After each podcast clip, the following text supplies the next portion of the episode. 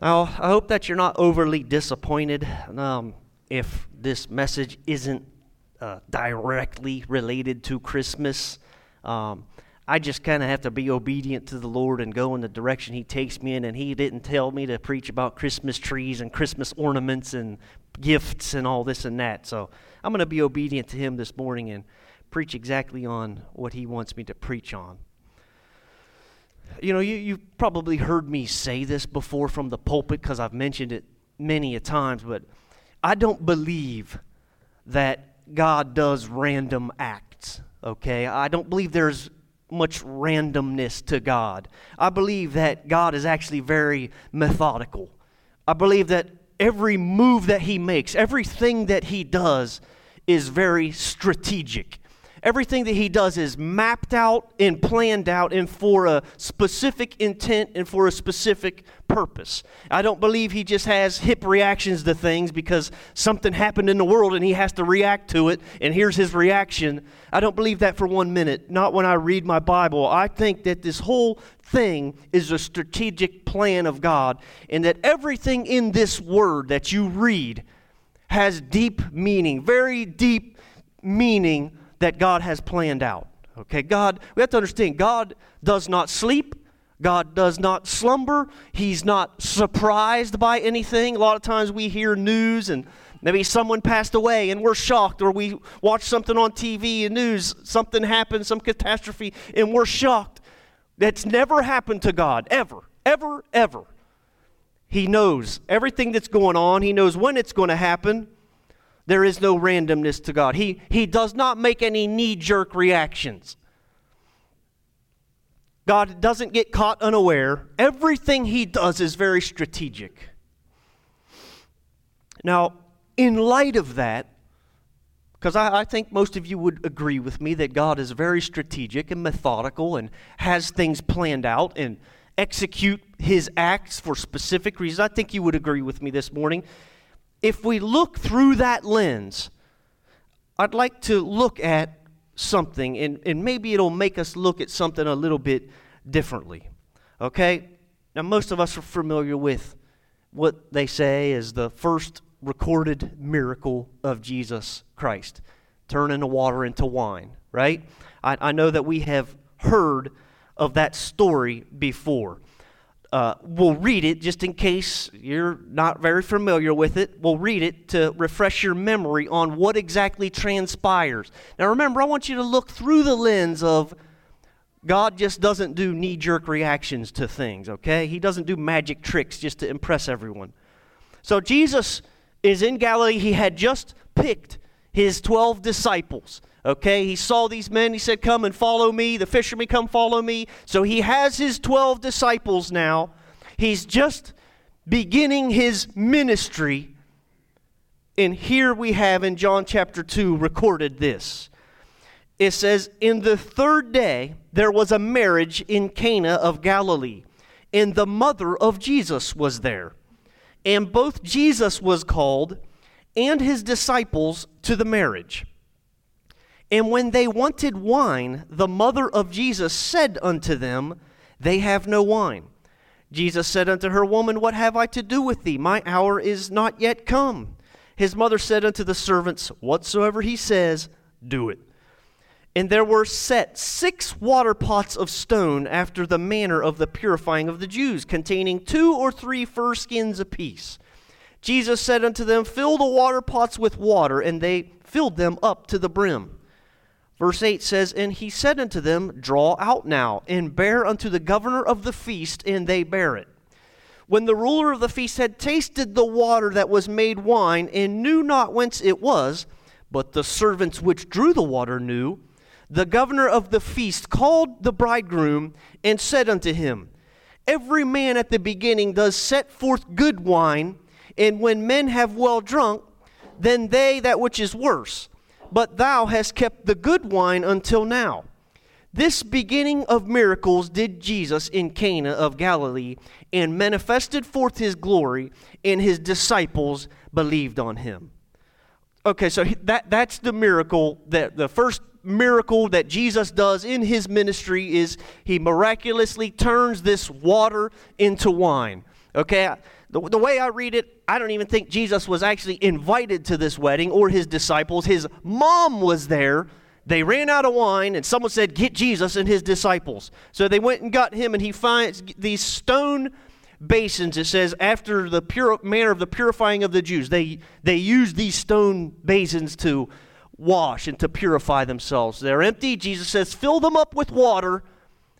And his mom said, Whatever he says to do, just do it, because she knew he would do something. So they fill them up with water, they serve it out. The servants think, well, I'm just serving water. This is going to be bad. And they serve it, and it ends up being the finest wine that this governor of the feast has ever tasted. And he even comments and says, Geez, usually they serve the good stuff first, but you saved the good stuff last. So Jesus does this miraculous thing where he turns just regular old water instantaneously into this fine vintage for these people to enjoy at this wedding. Okay? So we have to ask ourselves why? Why would Jesus do that? Why would he turn water into wine? Okay? What is the significance of it? Is it just some sort of magic trick where Jesus says, Hey, everybody, look at me, look what I can do. I can snap my fingers and I can change things. I can float through the air. I can do whatever I want. Hey, everyone, check out this cheap trick. Well, we should all know better than that, that Jesus doesn't just do cheap magical tricks to entertain us. That's not it. Now, to a degree, I do believe that Jesus changed the water into wine to make a statement, okay? To his disciples who, remember, they just started following him. They're just kind of buying in. Maybe they didn't have his full buy in yet, and they're just thinking, well, man, this guy seems legit. Maybe I'll follow him for a little while and, and see where this thing goes. And Jesus does this first miracle. He changes the water into wine, and it, it does actually say that his disciples believed on him. You know, when, when they saw this, they're like, whoa, there is something to this guy. I just, I'm the one that filled that up. It was just water. Now it's fine wine. So it is a bit of making a statement that I'm beginning my ministry now. It solidifies who he says he was to his disciples, and they believe on him now. Now they buy in because they saw, wow, this guy. So this changing of the water into wine substantiates the claims that Jesus made to his disciples. However, remember, I, I told you, Christ does not do knee jerk reaction things, okay? He doesn't. He just doesn't say, well, here I am at this wedding. They're asking me for wine, so eh, poof, I'll make some wine. Remember, he, he doesn't do knee jerk reaction things. He, he's very methodical, very strategic. Things have tremendous meaning and purpose behind what he does. But sometimes you got to get your shovel out and do a little bit of digging to find out exactly what why would he do this? What is the exact reason? Now, like I said, I do believe he, he was to making a statement to his disciples. Because if you read that verse uh, again, verse 10 and 11, his, this is the beginning of the miracles he did in Galilee, and his disciples believed on him. So, yes, he was making a statement, okay? When they saw what Christ could do, they were convinced, okay? But I think the Lord turned the water into wine for yet another reason. At least let me just suggest this to you. Let me float this out to you. And you can reject this hypothesis if you want to, but I'm going to float this out to you and just maybe see what you think. I think he did want to make a statement that he was the real deal, but I look, like to look at another reason that Christ turned the water into wine. Okay? For starters, I don't know that much about wine, okay? I, I ask my wife because I, I have a poor memory. She can remember every single thing, every article of clothing, every word that was said from 20 years ago. I can barely remember what I did yesterday. So I asked her, I'm like, Shannon, to your knowledge, have I ever even had a drop of wine? Brothers and sisters, I'm being honest, I, I don't think I've ever had a drop of wine in my entire life. So that shows you what I know about wine. I know nothing much at all about wine, okay? Only little bit that I have ever learned about wine has been maybe watching on TV. Anyone ever seen that show, How It's Made? You know, it's kind of a neat show. You know, I haven't watched it for a while, but I, I like. I was on a little how it's made kick for a while, and just shows you how things are made. And I've seen wine and distilleries and stuff like that. Actually, kind of interesting. The only thing I know about wine is just from watching that, and from when I was younger. You know, you go to some of those Italian family reunions some of my observations on some of my family members because they had lots of wine. Italian people drink a lot of wine, okay? So that's the only real experience I have with wine. When I was young, uh, most of you know we're transplants from Pennsylvania. We moved here when I started the third grade. I started here in Ohio. When I was, that tells you how young I was. When we were little, mom and dad used to take us to our grandparents. And there was never anything fun to do there, you know. So mom and dad would talk with grandma and grandpa, and we would go down into their basement. And their basement was really neat, me and my brothers, because they had all kinds of uh, Pittsburgh Steelers stuff hanging up, and it was designed real neat. They had Pittsburgh Pirates stuff. They had, you know, neat old relics of the Pirates and the Steelers.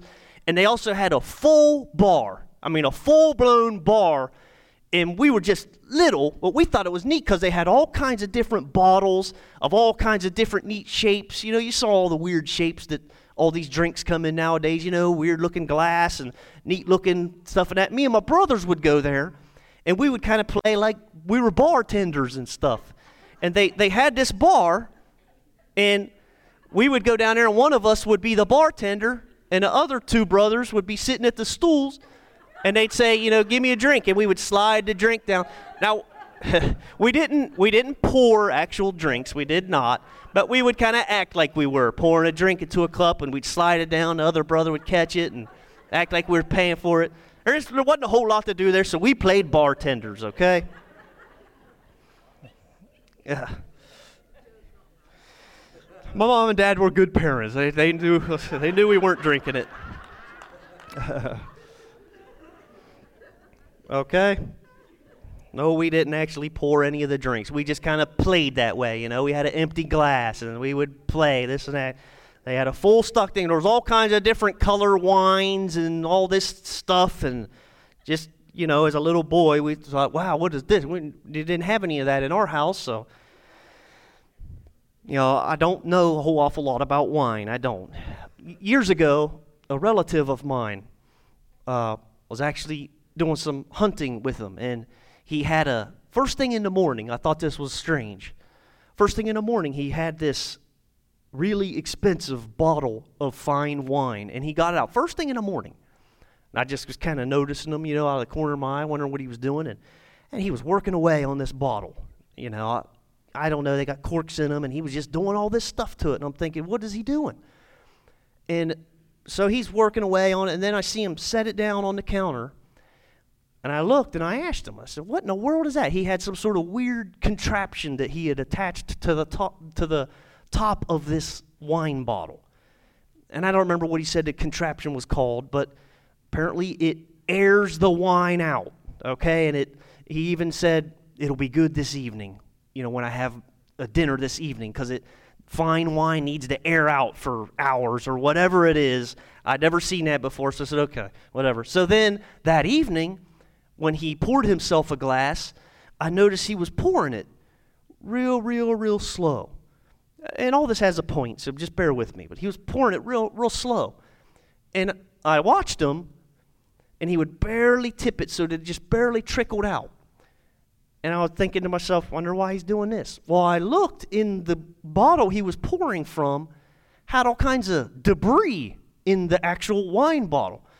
So I said to him, what, what in the world's all that stuff? And he said it was brine or something like that, and you couldn't get it in your glass. You had to pour it just right so that the brine stayed in the bottle and the wine, the fine wine, poured into the glass. So you didn't get that in your your glass in your drinking glass, but it was brine. I, I never knew that either. So I, I don't know.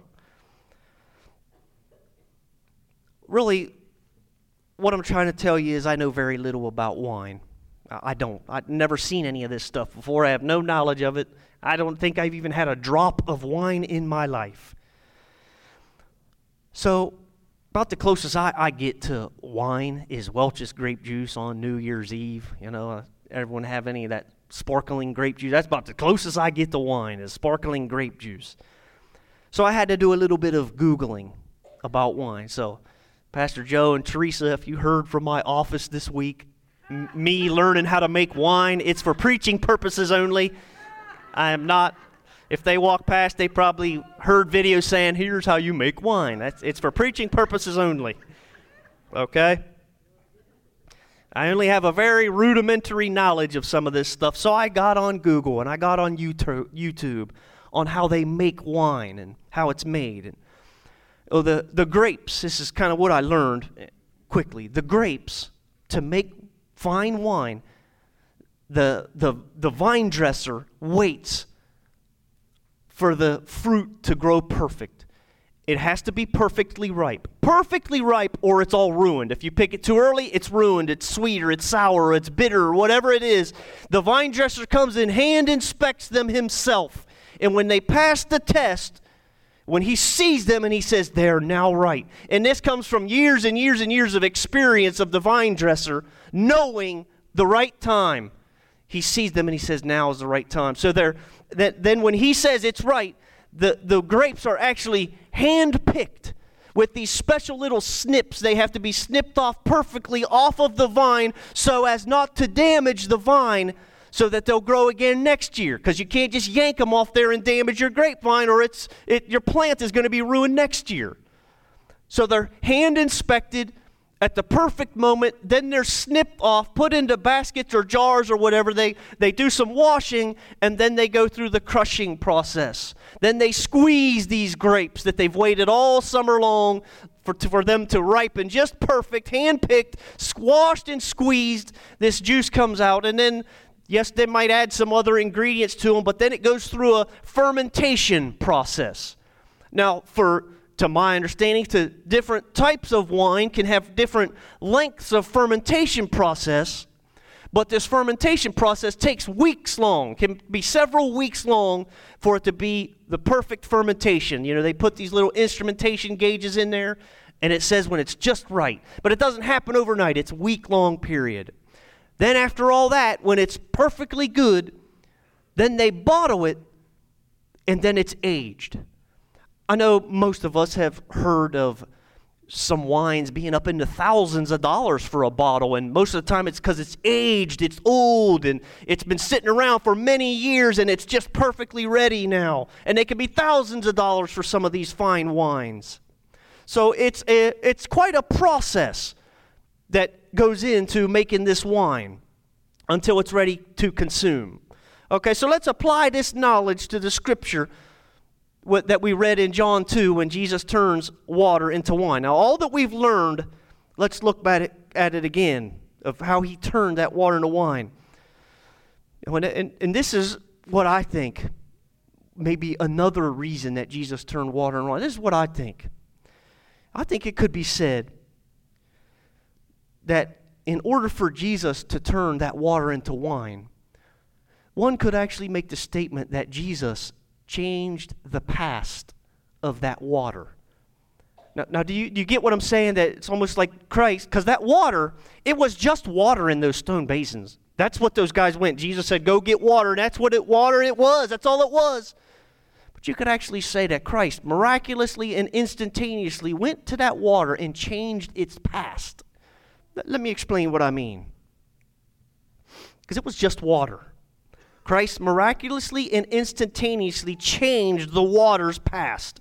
Now think about it to change water into wine, one must wait on that perfect moment for those fruits to be, those grapes to be perfectly ripe. Then they've got to be handpicked. Then they've got to be taken and washed and crushed. Then it's got to go through that weeks long fermentation process. Then it has to be aged, sometimes for up to years and years. But Christ miraculously, instantaneously changes the past of that water because that water it doesn't have the right past to be instantaneously to be a fine vintage wine right then. It has to be aged for years but christ all in one instant gave it all of those qualities gave it to that water. He reached into that water changed its past and instantaneously made it a fine wine. Did all those things instantly and made it a fine wine the water in those stone basins. Listen, it did not have the correct history to be a fine wine right then. All it was was water. It had not went through any of those processes. It didn't have what it needed to be a fine vintage wine. But Christ reaches into its past, instantly does all those things to that water, and it becomes a fine vintage wine, the best that they had ever had, the ruler of the feast said. It didn't have time to age for years. It didn't have time to go through the fermentation process. None of that, but Christ miraculously changes the past of that water and put it through those processes. Somehow Christ instantaneous, instantaneously changed the water into wine. He put that water through the grape harvest instantaneously, through that fer- fermentation process instantly fermented it instantly, aged it instantly until it was perfect, all instant at His word. He changed the waters past, is what He did. Listen, brothers and sisters, can anyone say amen when I say, what a picture of redemption? What a picture of forgiveness. Oh my goodness, what a picture of what the blood of Jesus can do to our past. What a picture of what the blood of Christ can instantaneously and miraculously do to someone who does not have the correct history. He can turn water into wine. My God can turn water into wine. His blood instantly goes back and changes our past, cleanses our past. See, to understand this fully, we have to understand the criteria to get into heaven. Listen, one must be perfect, completely perfect to enter into heaven. You must have a perfect past. You can't have one vulgar thought, even, even if you don't act on it. You can't even have one vulgar thought. You, nothing evil can ever come out of your mouth. You can't have made one little tiny mistake. If you've made one tiny mistake in your life ever in your history, you don't belong in heaven. Because heaven is for pureness only. You cannot have one small blemish. There cannot be the slightest imperfection in heaven. There can't be. It is a holy place, and only holy ones dwell there. It is a pure place, and only pure ones dwell there. To get into heaven, you can never have broken even one of the tiniest laws of God. James chapter 2, verse 10 says, For whosoever shall keep the whole law and yet offend in one point, he is guilty of all. According to this word, and I know that's a high standard, it's so high that none of us can keep it. The Bible says if you broke just one of the tiny little ones, you're just guilty. It is just that simple. You might be thinking, well, I'm not that bad. I haven't killed nobody. I, I, I didn't get drunk last night. I didn't sleep around. I haven't done any of that stuff. The Bible says it doesn't matter if you've broken just one of the tiny ones. You ever stole a pencil? You're guilty. You've ever thought something bad or wicked or evil? If you've ever gossiped about someone, you have broken the law. It's that simple. Strangely enough, a friend sent me this right as I was writing some of this stuff down. A friend sent me this. I'd like to read it to you. Listen. says our God is perfect and holy, completely sinless, brighter than 1,000 suns. He's perfectly holy. Heaven is his home, and it is much the same. Perfect, holy, and completely sinless. No unclean person can enter there. No unclean, unclean person could survive seeing his face. No bride would enter a wedding wearing a stained dress, thus, no human can enter heaven wearing the stains of our sins. We are incompatible, completely incompatible. Whether you realize it or not, we are all dirty. Our stains run deep to the core, penetrating the most innermost being. We are beyond filthy and wretched. We are completely sinful in comparison to God. We are incompatible, completely incompatible. Keep listening. All of us will eventually stand before Him. All of us will be judged worthy of heaven or hell. In our natural state, there is no question we have sinned against God and man. Over and over and over again, every single day. We all deserve the penalty of death. We all deserve eternal separation from His goodness. He will have no relationship with sin. One look at God and we will be burned to our core. We are incompatible, completely incompatible. Listen though, says, but God, but God gave, but God gave us Jesus, but God gave us Jesus to make us clean. He is perfect, He is holy, he is completely sinless, yet Jesus willingly took the punishment for every horrible sin I will ever commit and every horrible sin you will ever commit as well. He is holy, but He has exchanged it for our harshness. He is pure, but He has exchanged it for our poison. He is sinless, but willingly accepted the full weight of our sin. He took upon Himself everything that was wrong with us so that when he died, the just penalty of our sin would die with him. He did that for us, for a wretch like me and for a wretch like you.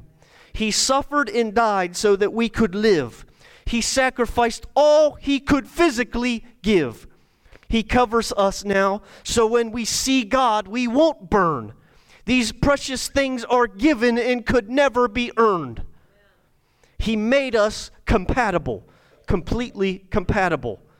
Only Jesus could make us fit in with heaven. Without him, we could never step foot in such a place.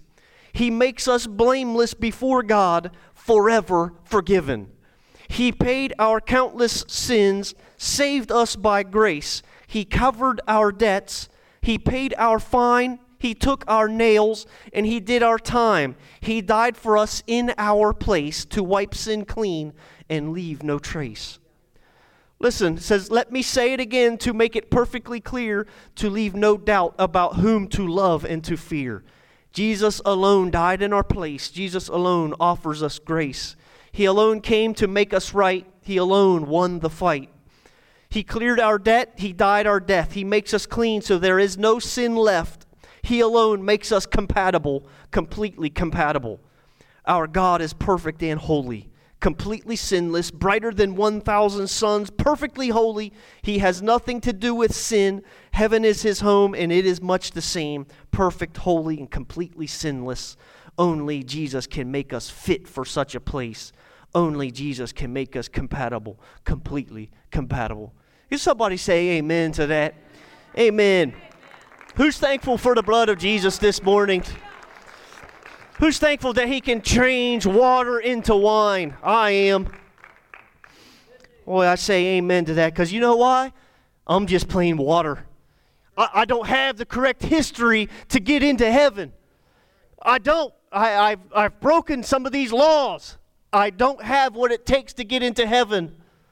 I'm just plain water. I'm not a fine vintage wine. I don't have the correct past to make it into heaven. My past is blotched up. My, my past is blotched up. My past has blemishes in it. I've not only broken some of what we may consider some of the smaller points of the law, I've broken some of the bigger points of the law.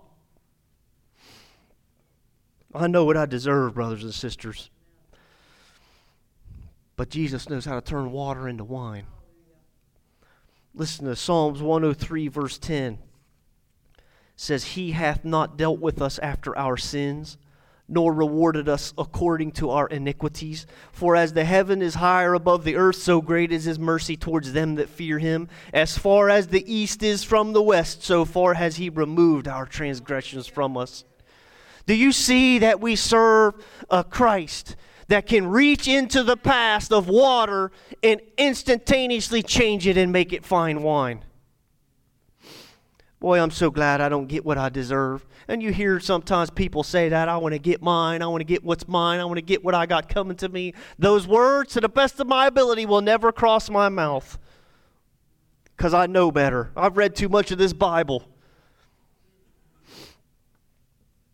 One of the things that always bugs me about church folks and even about what we would consider good people, good citizens. You know, a lot of times we work with our friends and our neighbors and our coworkers. They're good people, not saved, but they're still decent folks. You know what the problem is, all this, and the problem to some of us church people is we forget that we are not worthy of heaven. We forget that we have broken the laws. We forget the need for the Savior. And, and all these unsaved people around me in my life, they cannot see a need for a Savior because they think, well, I'm not killing anyone, I'm not doing that bad. The problem is they're not we're not judged by man's law, we're judged by God's law. And his standard is perfection. And I can't achieve that. I can't. Doesn't even matter if I'm a pastor in this church, I'll openly tell you I can't achieve perfection. I can't. But I, I know one who can reach into my past I'm just thankful for it this morning. You see, that's the thing about redemption. Is I, I am unable to do anything about my past. I'm not. I, I've done some things in my past, and I know you have too, that if they were to be played on a screen in front of you people, I would be so embarrassed, I would, I would probably move out of state. And the thing is, I can't do anything about them. I have already committed them. I can spend the rest of my life doing a billion good things, but it will not erase those things that I have done. I have already broken the law. You can't unbreak the law. And brothers and sisters, that's, that's the human condition. We suffer, we struggle, we strive because we break the law. We can never achieve perfection. I can't unbreak the law. I've already done those things. How do I reach into my past and make them right? I've already done them. Romans 5:18 says, "Therefore as by the offense of one judgment came upon all men to condemnation, even so by the righteousness of one the free gift came upon all men unto justification of life." Do you, do you realize that what Christ did if we confess it with our mouth and believe it in our heart, and we're truly we have salvation, then we are justified unto life. He reaches back and undoes those things that you've done in your past.